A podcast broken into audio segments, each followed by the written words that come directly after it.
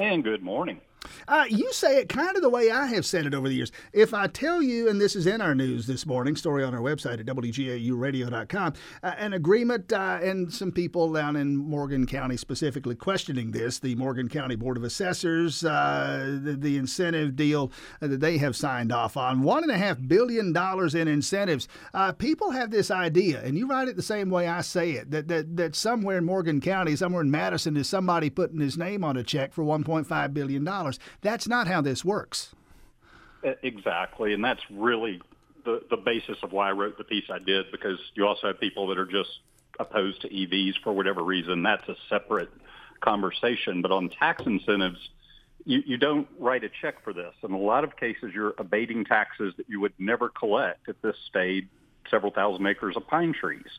Uh, in fact, the, the local governments themselves are going to get 18 times more revenue from Rivian next year than they would have gotten if this project didn't go through. I mean, that's a direct payment called a pilot payment, payment in lieu of property taxes, where they basically set what the future payments in lieu of property taxes will be over the next uh, 25 years of the life of the project. Uh, the state's going to throw in, they're going to buy the land for them, they're going to pay for it, interchange and a rail line the state's going to spend uh, money to train workers, which you know, we spend half the state's budget on education, be it K-12, higher ed, technical college, in theory, so we can have productive citizens that can provide for themselves and their family. And so most of this isn't out of the ordinary, but the central point as you make it is we're not writing them a check for $1.5 billion.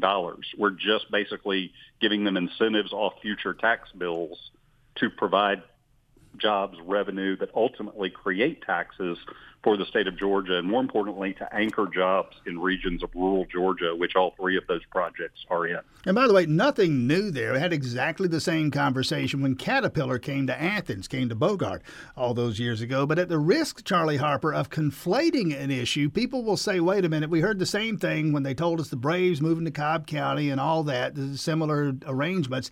Uh, and we're seeing these reports that it didn't work out as advertised. I don't mean to drag you into the Braves fight up there in Cobb County. I know well, you have a front row seat there, for though, is that those were Cobb County local incentives. The state did not put money on the table for that. So because it was moving, first of all, intrastate, so mm-hmm. that wouldn't have made sense for the state. And you, you know, yeah, I, I don't, I don't support every one of these, but in this case, the state basically has a menu. It's very transparent.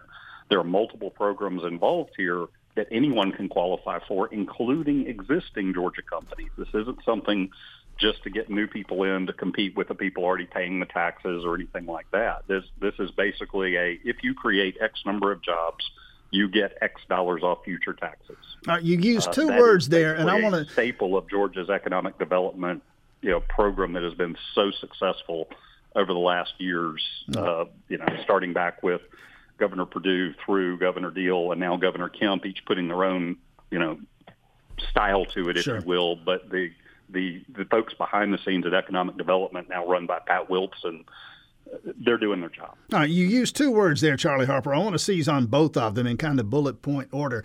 Uh, transparent or transparency and competing. Uh, let's start with the last one. We're not. This isn't happening in a vacuum. We're competing with other states and other countries. And that's the part. If you support federalism and understand that there are 50 states putting their best foot forward to not only get the jobs for themselves, but you know, it, you you you have to win if you're going to have jobs, or someone else will come and get your jobs.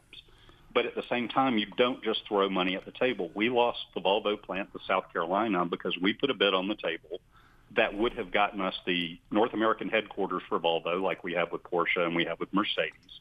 Would have also gotten us a stamping plant, which is where the value goes into these automotive South Carolina took our headline number, increased it, but they didn't get a headquarters and they didn't get a stamping plant. They're basically just screwing vehicles together with foreign-made parts. There's not a lot of value add. When Volvo came back and said match that, we said that doesn't make sense. We let them walk because it wasn't a good deal. You also use the word transparent, and I've heard critics say that this whole thing has been anything, especially Rivian, has been anything anything other than transparent. Uh, to, to separate what you say from what they say. Well, I mean, I'm reading literally from you know the, the Georgia Department of Economic Development's website, where the entire agreement is online, as well as a summary of bullet points trying to explain it in plain English.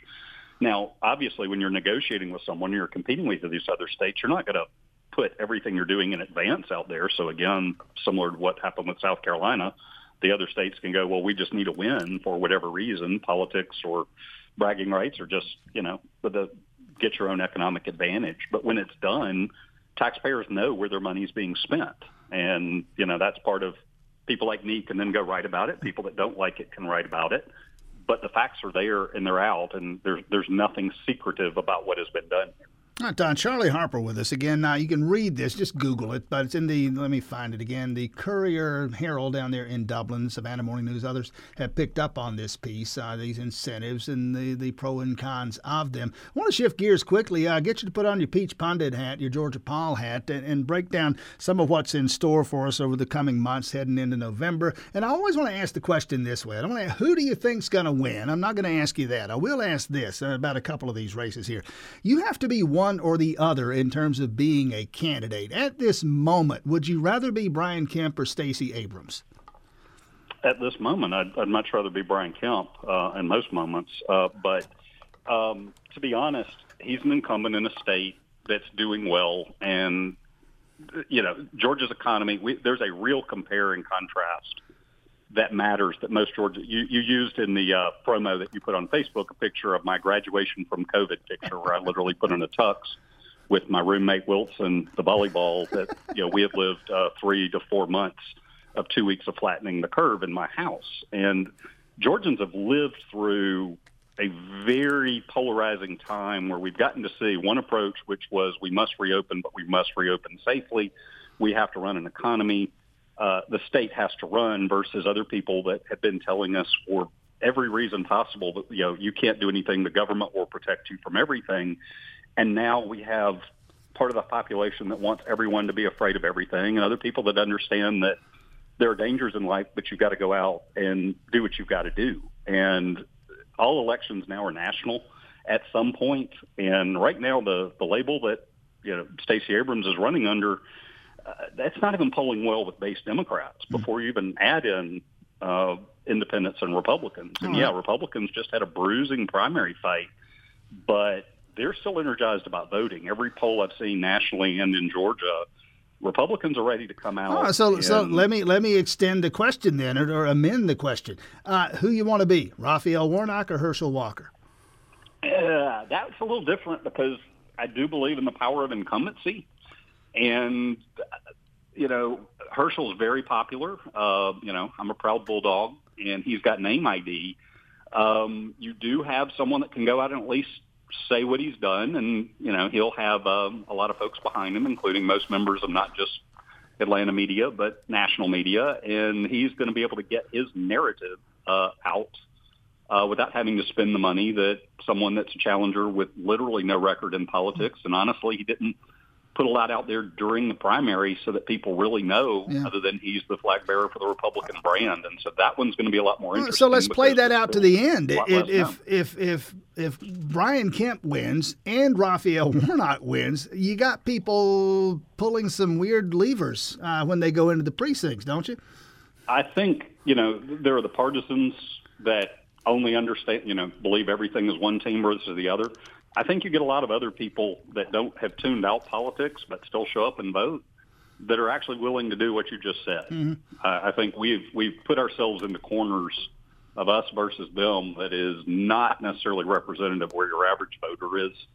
And I, I do believe that you've got people that will be willing to vote for one and not the other. I'm not saying that Herschel's mm-hmm. not going to win. I've, I've not honestly even seen any head-to-head polling on it. Uh, quickly I just about know that when you have an incumbent versus someone that's brand new with no real record, it's a unique challenge that uh, Kemp and Abrams. Right, give me about 30 seconds. I only got that left here. Uh, thumbs up, thumb down, thumb sideways, the new Top Gun. I know you've seen it.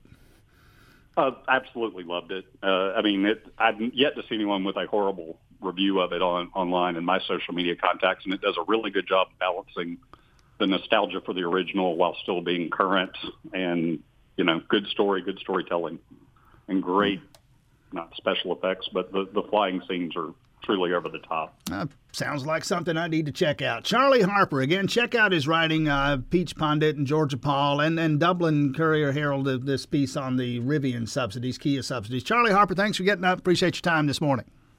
Have a great morning.